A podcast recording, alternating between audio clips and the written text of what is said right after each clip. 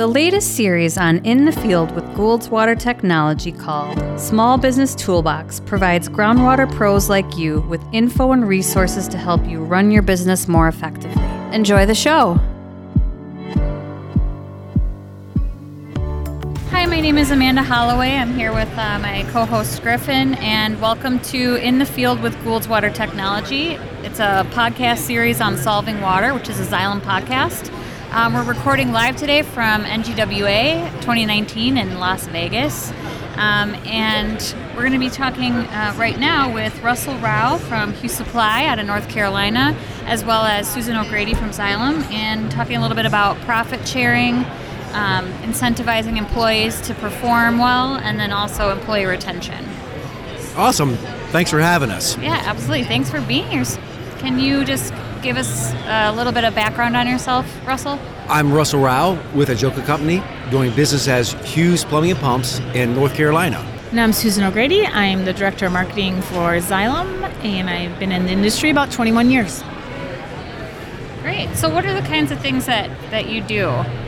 How long have you been in the industry? Sorry. I, have been in the industry for 17 years with Hajoca Corporation uh, as a profit center manager as okay. a profit center manager, um, I lead a team of people uh, to do their best. Before I did that, I worked for the Park Service.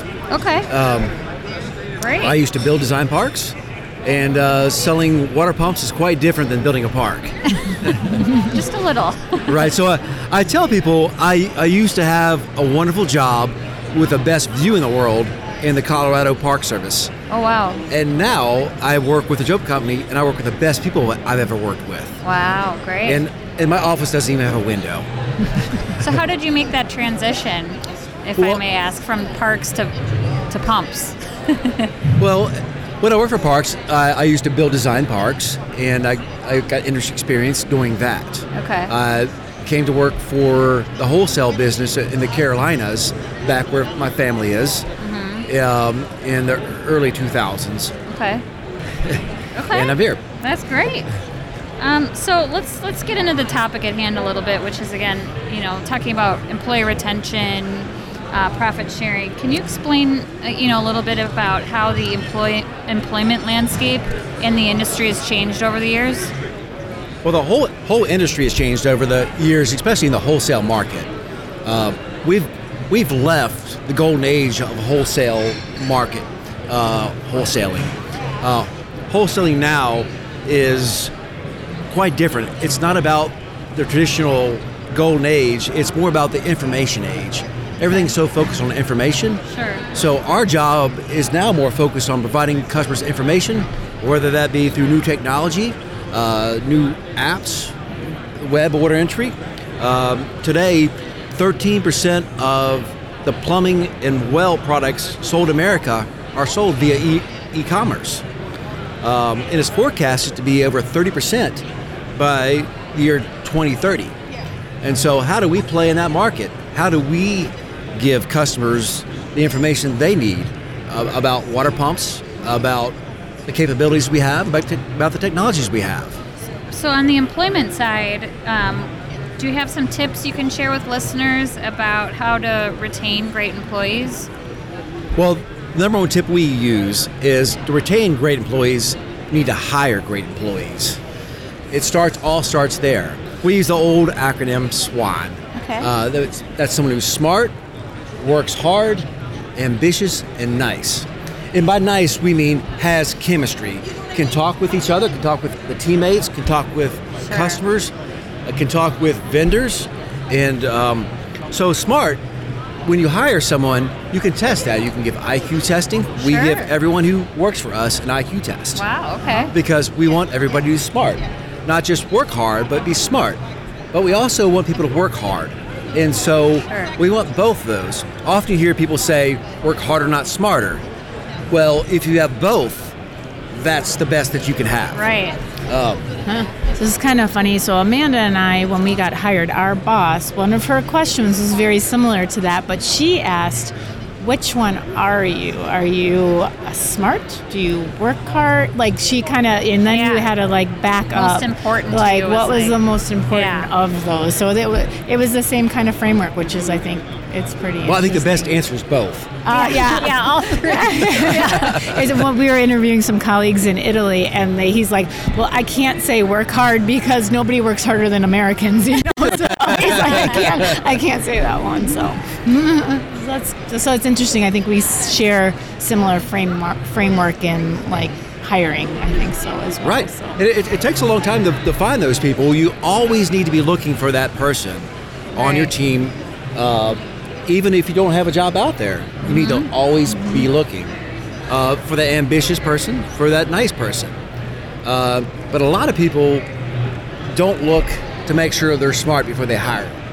I mean, you can look at college, you can look at other things, but an IQ test, a Wonderlic test, or any other test by a psychologist um, on, on site is a great way to test employees. Okay.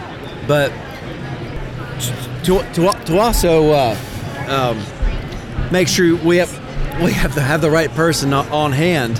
Sure. Uh, we don't settle for one of, one or two of those categories. We look for both, smart or works hard.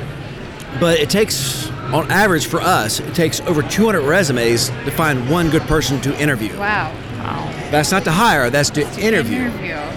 Um, and so, how we do it to find that the smart, you can always test for IQ. The works hard, you can always ask others, ask employees. Ambitious, you can you can feel some of that. And the nice, the chemistry, that's hard to figure out.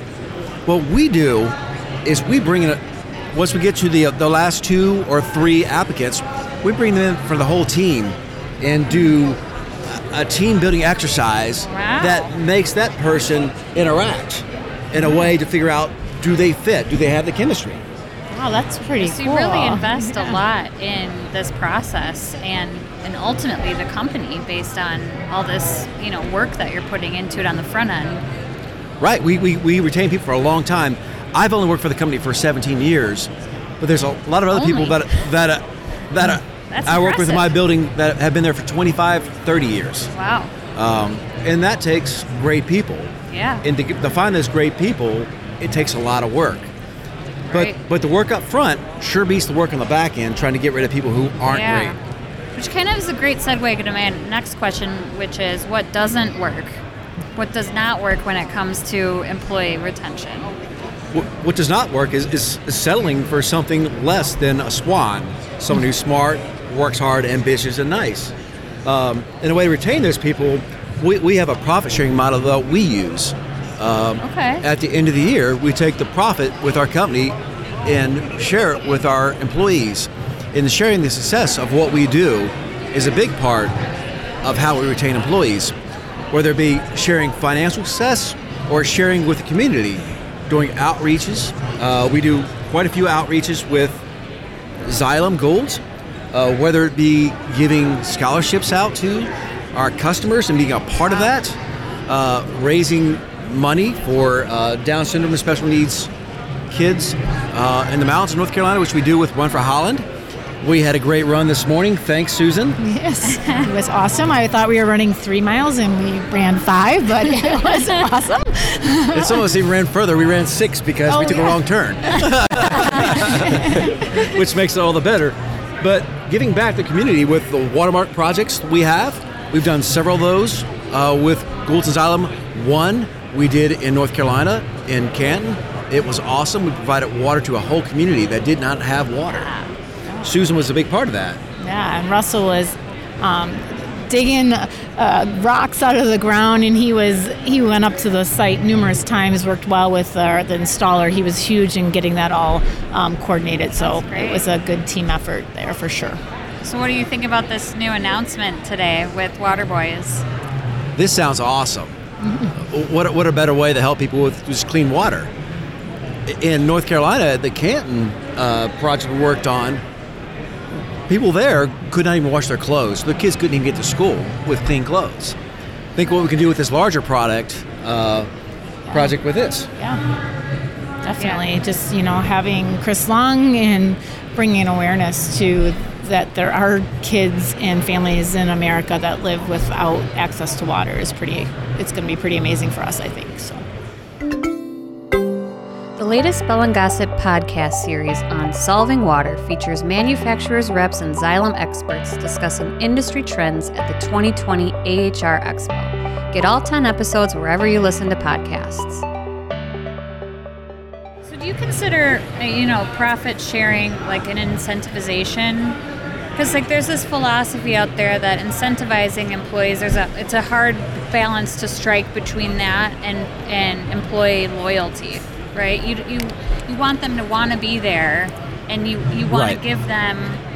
I don't want to say rewards for for doing good work, but at the same time, if they're only working for a reward, that's not necessarily you know always the best course of action. So just curious about your philosophy on how to balance that that incentivization side of things with making sure that they're like good, nice, loyal loyal employees. Sure.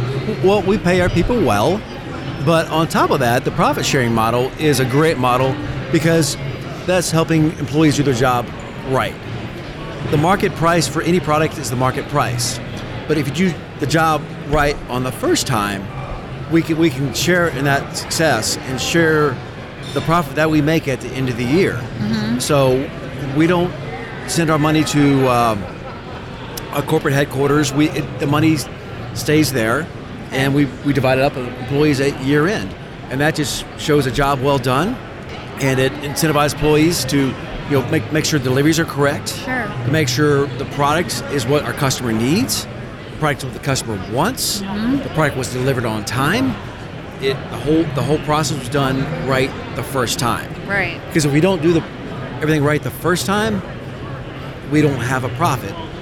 And so if we get it done correct, there's often extra profit in the first time. We share that profit with Ah. everybody. We share the, the success that we have. How did you come up with this model? Like how what factored in your decision to, you know, make this a big piece of your business? Well, this is all part of a, Hajoca company. Hajoca company has been using this model since the 1970s. Okay. Uh, this model has worked very successfully all across the United States and, and Canada. Uh, they've been using this model, um, and it's a part of the Hajoca culture. Uh, it's our formula to success. Okay. Great. So just to back up a little bit on this profit sharing, you know, not not all of our listeners could maybe offer profit sharing to their employees. Um, so do you have any advice for them as to you know what they can do to keep good employees, even if you know they, they can't do the profit sharing model?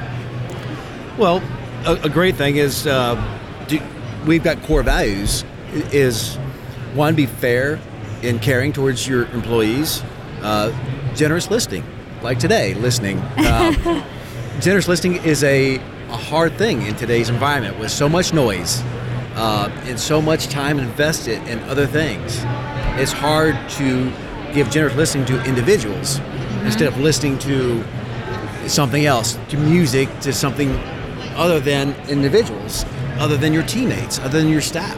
Right. So just listening is a huge part of what we Sure. do. Trust and respect is another core value that we have, Okay. as well as straight talk. Tell people exactly what you want, when you want, and you get the best results. Yeah, setting expectations always is a good idea.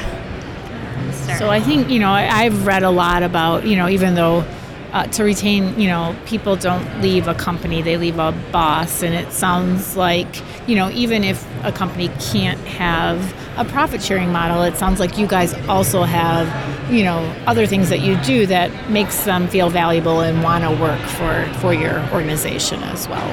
Right, it's all about sharing success. You can change lives by sharing success, whether it be through the profit sharing model or helping folks with clean drinking water or water just to bathe or water to wash their kids' clothes so they can go to school. That makes a difference to employees, that makes a difference to all of us. Yeah, I've met some of Russell's employees, and uh, I think uh, one of one of his employees, his her daughter was getting married, and because they had such a good year that particular year, um, Russell was able. Uh, she earned enough from the profit sharing to help pay for most daughter's of her daughter's wedding. Wow. That's Yeah, great. we've had people use the profit sharing to send their kids to college.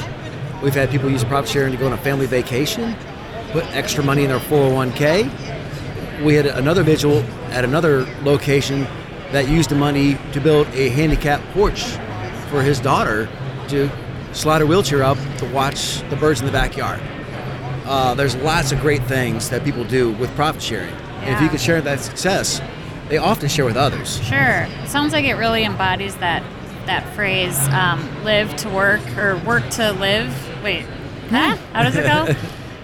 Work to Um, live, don't live to work, right? Yes. Is that right? Yeah, that's right.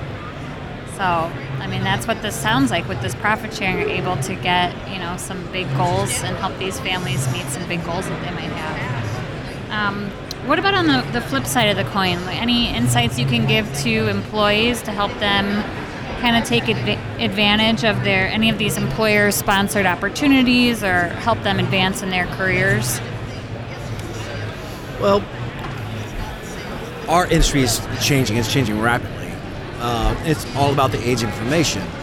What can you do better yourself? Can you go to trainings? Uh, Gould's Items, for example. Example, um, Gould's has training classes online. They have schools you can go to. They will also train at your location. They will train on site. How can you better yourself? Um, that's a great way. Has the changing industry impacted the amount of resumes you get? You said it takes about maybe 200 before you find the right person sometimes. Do you have have you seen any changes in getting that 200 resumes initially? Well, it depends on how you put the resumes out there, how you put the job out there. There's there's Indeed, there's Yeah. there's other formats to put those resumes out there. But often the best is word of mouth. If you have another great individual you know, they they often hang around people like them. We are average of the five people around the most. And if you have great employees, who are they around? Are they around five other great people? Can they give you a heads up on another great employee that could come down the pipeline? That's often the best, the way to hire anybody. But we have Indeed and Monster and other ways to put the word out there on the jobs we have available. Sure. Do you guys do phone screenings then, like sort of to get to get through a pile of resumes that you know that's significant? Do you do like a phone screening before you invite them in for an interview, or On, on some we do, okay? but our interview process, the, the first step of our interview process to, to find that swan, to find that person who's smart, works hard, ambitious, and nice, is we give them an IQ test before we even start. Okay. Um, so that's part of their application process, essentially. That is the first thing we do. Okay. Um, and so, So- if if you're smart enough, we, we find out can you work hard enough? And you you've got your threshold set, you know, as to where they need to hit for them to be even considered for the next step, right? We do, but cons- but really, we are, I'm always looking for the next person that's going to replace me. I want to hire the next driver that's going to replace me as a profit center manager. That's the best employee to have. Great. Well, I think this has been really informative. I think we've given um, our listeners a lot to think about when they're looking at um, hiring and, and finding great employees and just some other ideas. And maybe they can check out this uh, model that you use. You can. It's on a- hajoca.com. Oh, okay. We have our, our core values. We have our whole our whole system. Okay. That we have our core values, our philosophies, our leadership. Philosophies are all online. You can read it today. Uh, whether it be our leadership model, our, our employee model, um, which is very simple. Um, it's all online. Well, great. Well, fantastic. Um, thanks so much for uh, joining us today, Russell and Susan. And um, uh, we look forward to, to having you on another show in the future. The Solving Water podcast is produced and distributed by Xylem, a global water technology company of more than 16,000 employees committed to solving critical water and infrastructure challenges worldwide. Stream, download, and subscribe